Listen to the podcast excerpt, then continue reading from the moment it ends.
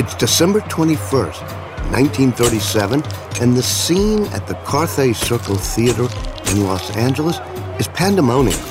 Flashbulbs pop as celebrities stream into the cinema. Clark Gable, Carole Lombard, Charlie Chaplin, Cary Grant, and other luminaries of Hollywood's golden age. Outside, more than 30,000 fans have turned out for one of the year's most anticipated film premieres.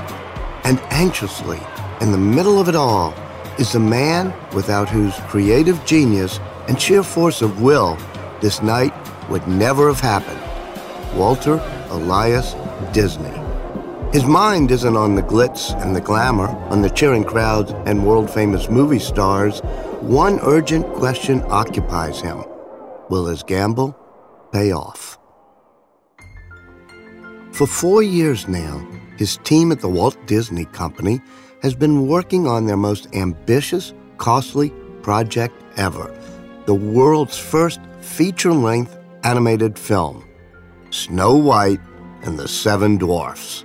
He's come close to bankrupting the company with this grand dream, but he knows that if it works, if he can forge an emotional connection with his audience, animation will transcend its humble, comedic beginnings and finally be taken seriously as an art form. Sitting in the audience, Disney nervously observes the moviegoers as the film approaches its emotional climax. It's the part when Snow White, poisoned by the evil queen's enchanted apple, lies in her glass coffin surrounded by the seven grieving dwarves. And then he hears it the sound of whimpering coming from the vicinity of that famous couple, Clark Gable and Carole Lombard. The two stars are crying, and so is the audience around them. Everyone is in tears. It's at that moment that Walt Disney knows that he's created a whole new art form, one that will change pop culture forever. I'm Walter Isaacson, and you're listening to Trailblazers, an original podcast from Dell Technologies. Uh, what's up, Doc?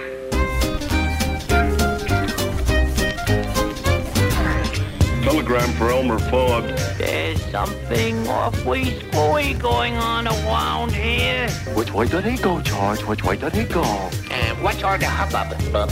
Gee, we ought to do something, Fred. Yabba dabba dee. Gosh, I a stinker? It's been almost a century since Walt Disney first set up the Laugh-O-Gram studio in Kansas City.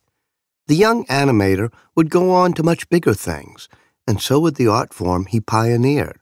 From Snow White to The Simpsons to Toy Story, animation has always been one of America's most popular and most innovative forms of creative expression. And its preeminence shows no sign of slowing down.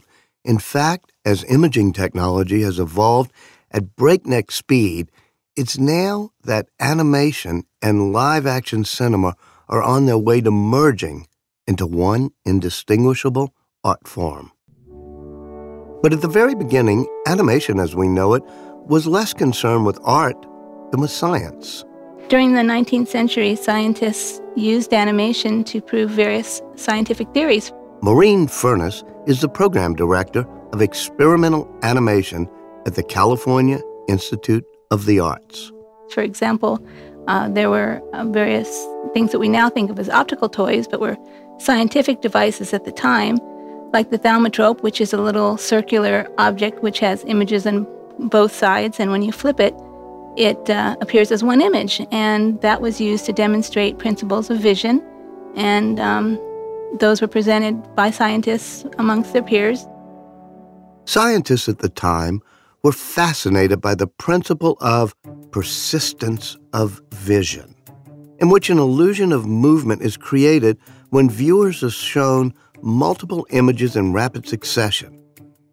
Devices like the thaumatrope and the zoetrope were early ways of showing off this phenomenon. Spin the round barrel of the zoetrope, for example, and look through the slits cut on the sides, and images of a horse painted on the inside merge together to look like it's galloping.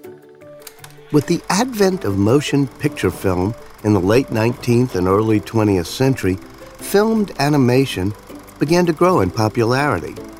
By 1910, animated shorts had become popular attractions in movie houses. But they were extremely simple, both technically and artistically, compared with what was soon to come. When Walt Disney first started out, animation was very rudimentary. Primitive is a kind word. Neal Gabler is the author of Walt Disney, The Triumph of the American Imagination. Basically, the idea that drawings could move, the magic and the novelty of that, was all that animation really had. And there were characters, but you couldn't say that there were really personalities. Now, Walt Disney changes that completely.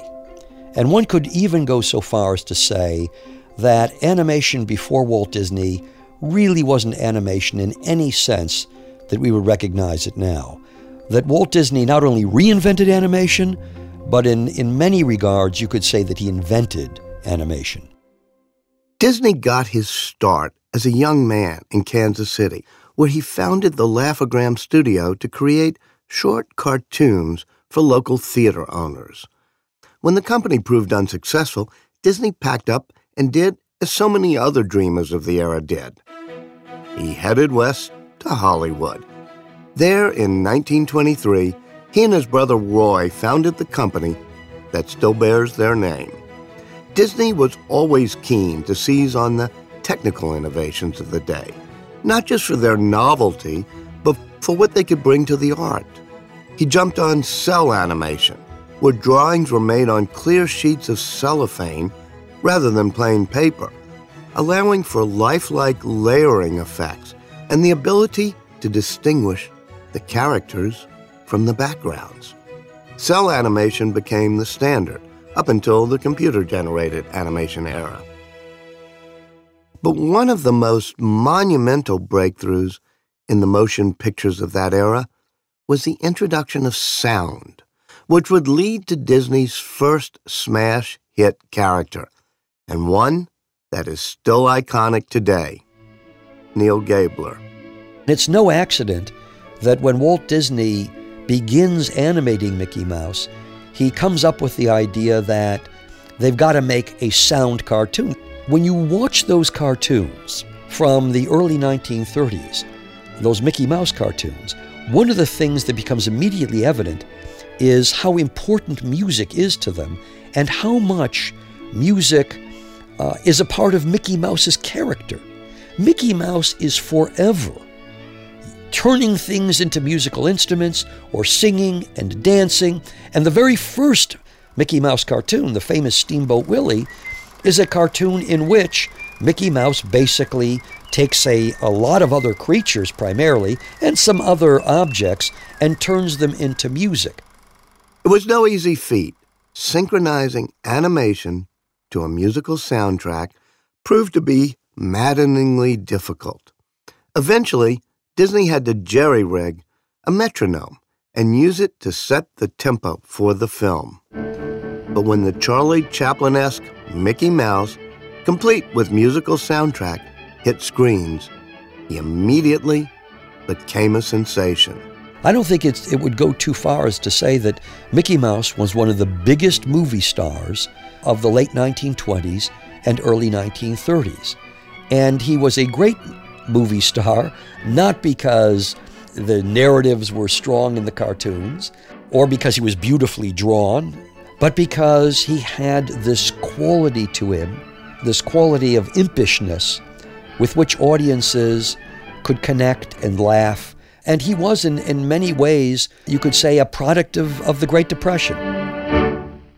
Mickey Mouse was designed by Disney's longtime collaborator, Ub Iwerks who was arguably as responsible as Walt himself for creating the studio's signature visual style. He was also a technical trailblazer. Iwerks invented the first multiplane camera, which allowed animators to create animation with a complex sense of depth. he made the first one out of old Chevy car parts. Later, Iwerks would seize upon another new technology, xerography, or in other words, photocopying, to help animate the 99 puppies of 101 Dalmatians. By the mid 1930s, Disney had his eye on something larger than the shorts his studio had so successfully produced. Two questions needled him. Would audiences sit through anything longer than a short subject? And could he create an animated film that would actually create deep emotions in the audience? Before he could win over audiences, however, Disney had to win over his own staff. Snow White began one day at the studio when Walt Disney gave his animators and some of the other workers 50 cents and told them, go out, get yourself dinner, and come back to the soundstage at 7 o'clock. They did. And when they came to that soundstage at 7 o'clock, there was Walt Disney in the front of the soundstage, lit by a single light. And he proceeded for the next three hours on that evening, sometime in 1933, to perform, not just to recite, but to perform the story of Snow White. And by perform, I mean that he assumed each of the characters. He assumed their voices. He assumed their postures. And he told that story, obviously, in great detail. And when he was finished and had that audience spellbound, he said, This is going to be our next project. We are going to make the story of Snow White. For the next four years, the creation of Snow White dominated the studio. Disney was constantly running out of money, having to go back to the banks, hat in hand, to beg for more financing. Disney never knew if they were going to pull the plug on what, until then, was his greatest creation.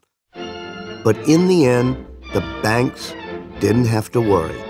Snow White and the Seven Dwarfs was a smash success.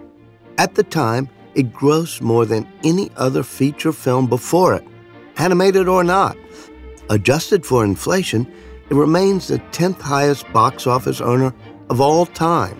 And while there wasn't a Best Animated Feature Oscar at the time, Disney was granted a special honorary Academy Award in the form of one regular size Oscar and seven miniature ones. But Snow White's success wasn't the end of Disney's troubles.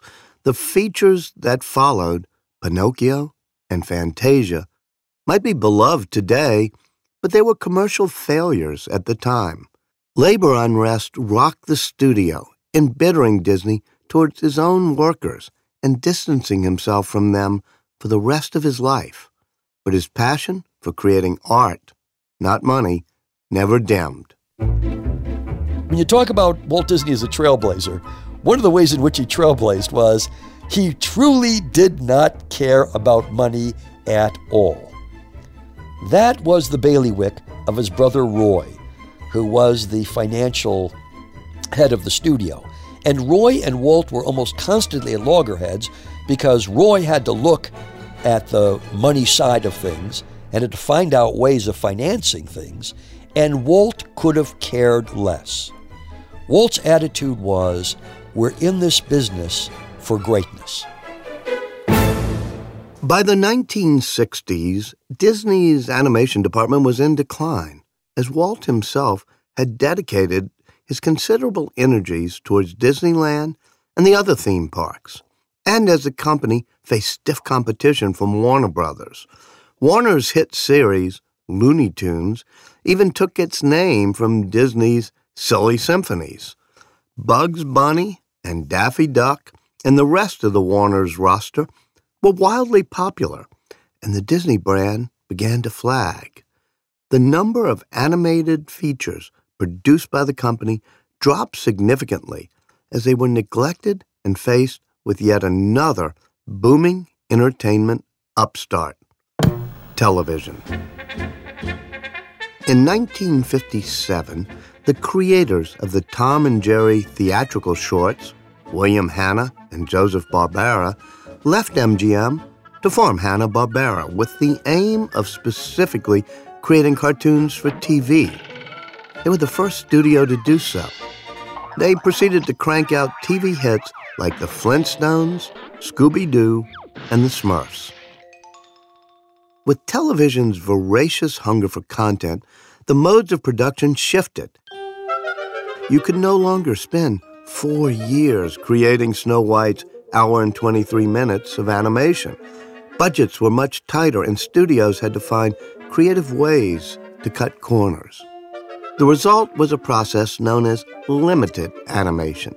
That meant fewer drawings, less sophisticated designs, much more easy to animate dialogue, and the animation version of recycling, in which the same drawings are used over and over again.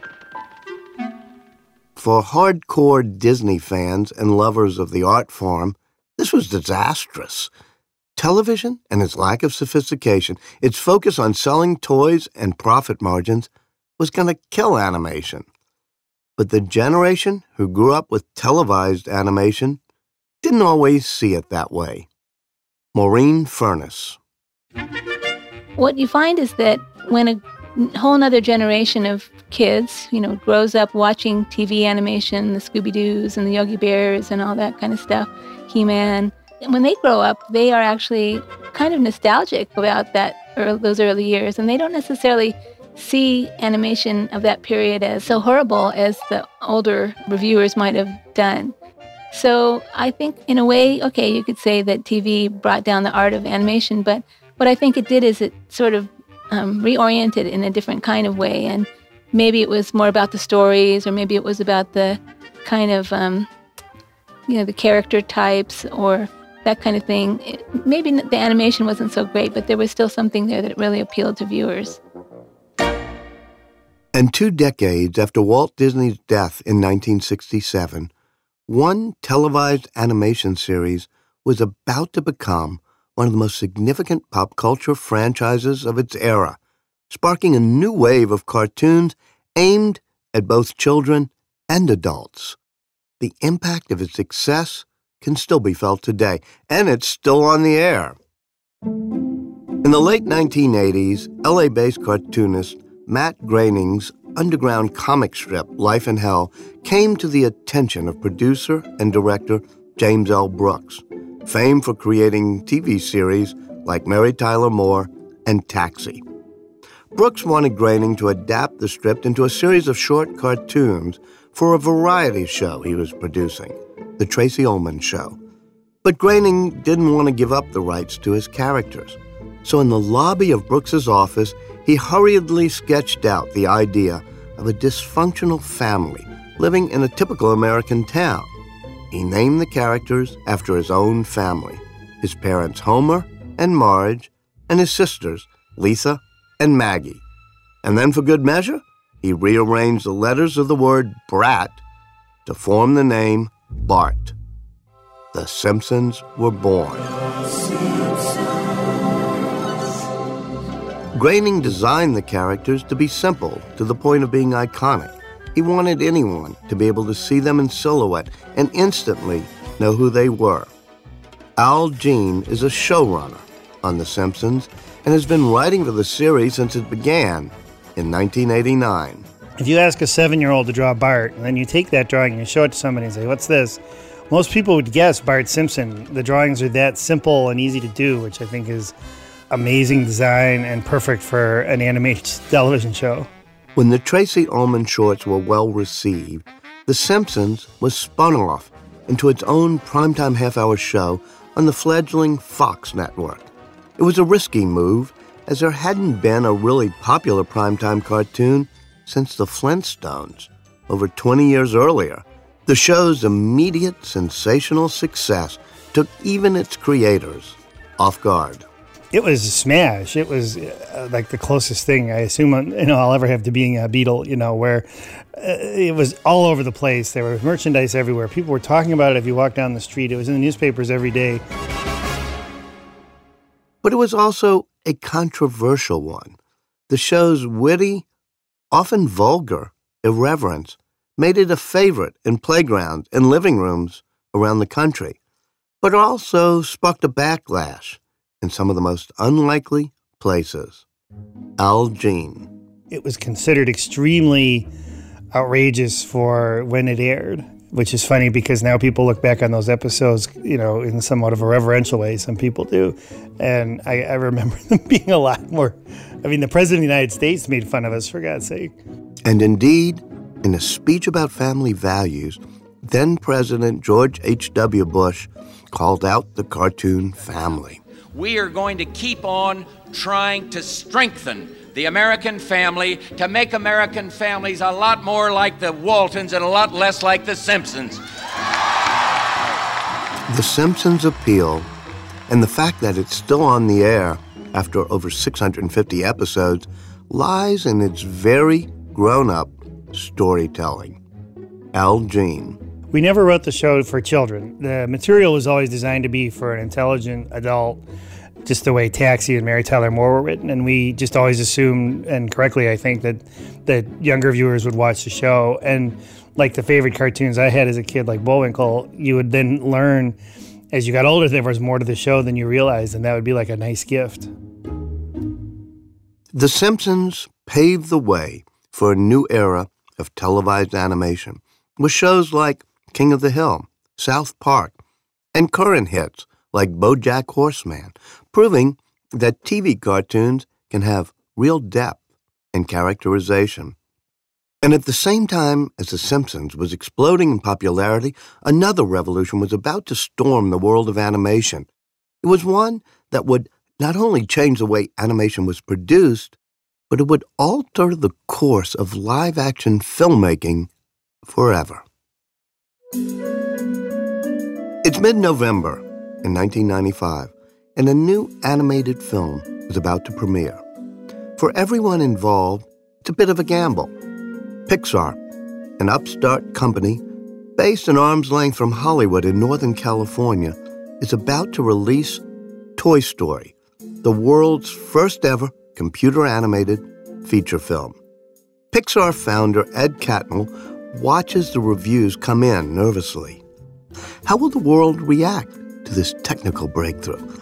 Will they be able to appreciate the immense amount of effort the Pixar team has put not just into the technical side of the film, but into the movie's rich and emotional storyline? But when he reads them, he breathes a sigh of relief. Almost every review only had one or two sentences saying it was computer animation, and the rest of the review was about the movie. Then, okay, we did it. The dream of creating the world's first digital animated feature film began when Ed Catmull, growing up in Utah in the 1960s, was equally fascinated by Walt Disney and Albert Einstein. Combining his passion for art and science, Catmull was an early pioneer in the world of computer graphics. Catmull's destiny was shaped when he was hired by a young filmmaker who had just rocked the movie industry with a film that combined old fashioned storytelling with never seen before special effects. The filmmaker was as obsessed with technology as Catmull was and saw early on the potential for computer graphics to revolutionize how films were made. His name was George Lucas. Star Wars was one of those transformative films in motion picture history.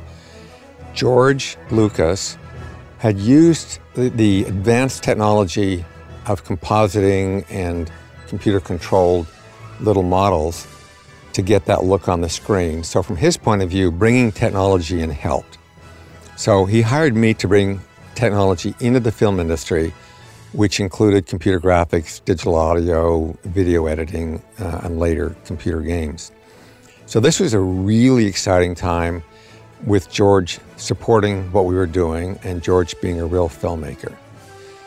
And um, we spent years, uh, I guess we were there for six years, um, with researchers in each one of these areas solving the fundamental problems of we were trying to get the imagery good enough to fit into feature films and ultimately succeeding with that.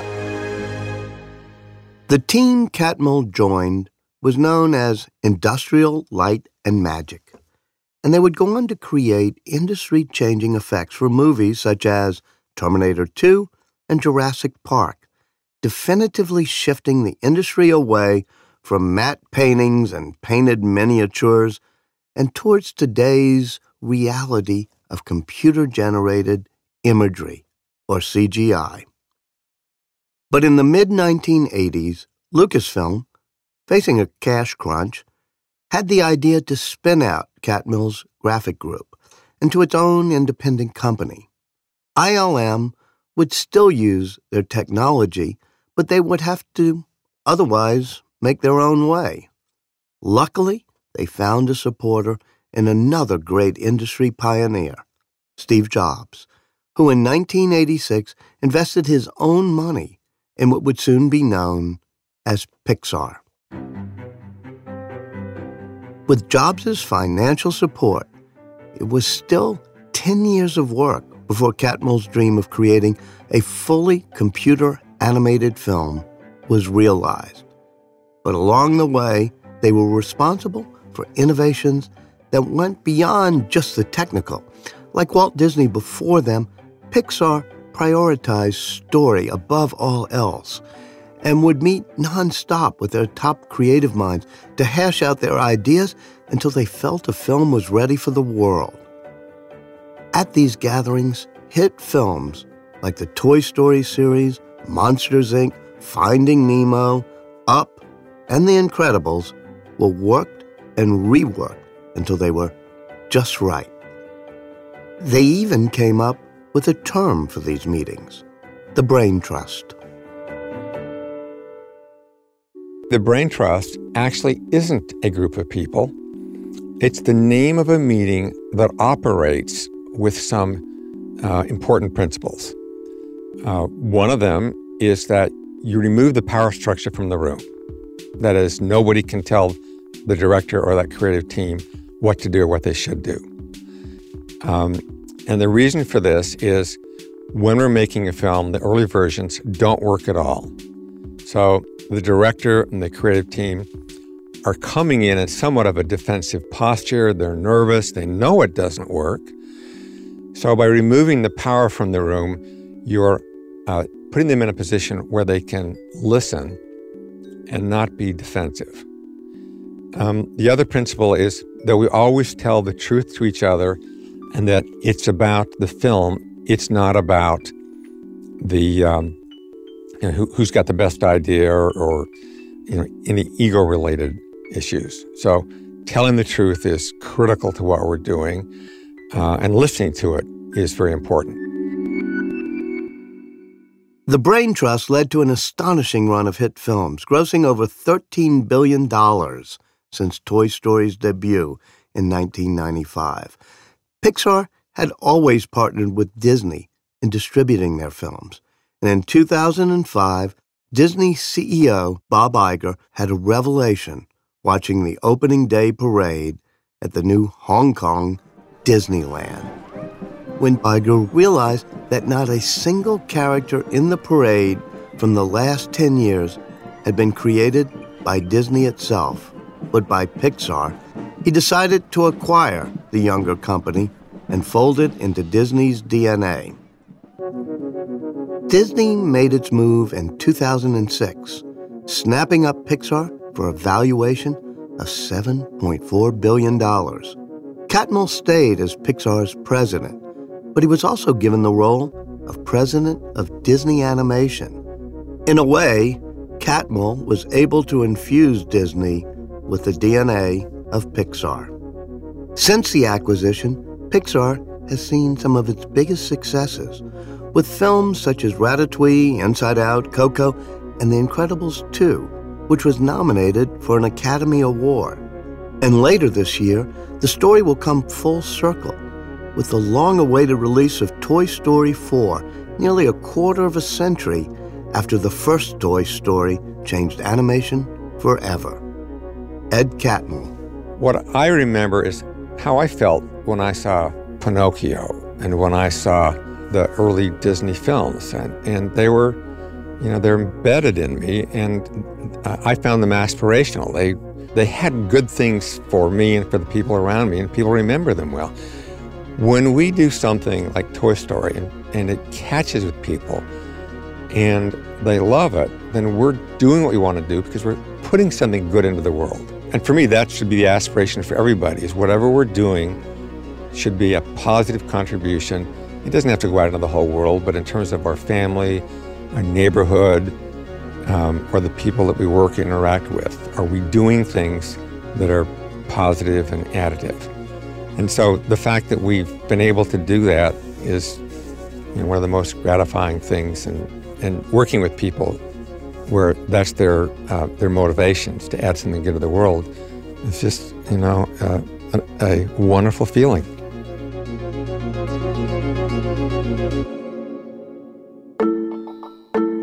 The influence of animation on movies and television as they're made today is hard to dispute.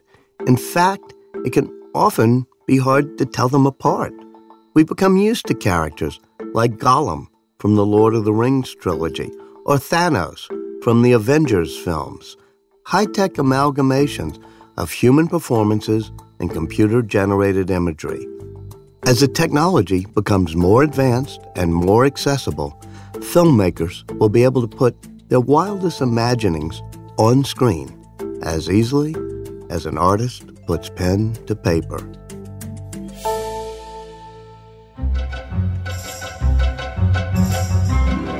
I'm Walter Isaacson, and you've been listening to Trailblazers, an original podcast from Dell Technologies. To find out more about any of the guests on today's show, you can visit our website at delltechnologies.com slash trailblazers. On the next episode, we'll be looking at the history of public transportation from horse-drawn wagons to the transportation solutions of tomorrow. Until then, thanks for listening.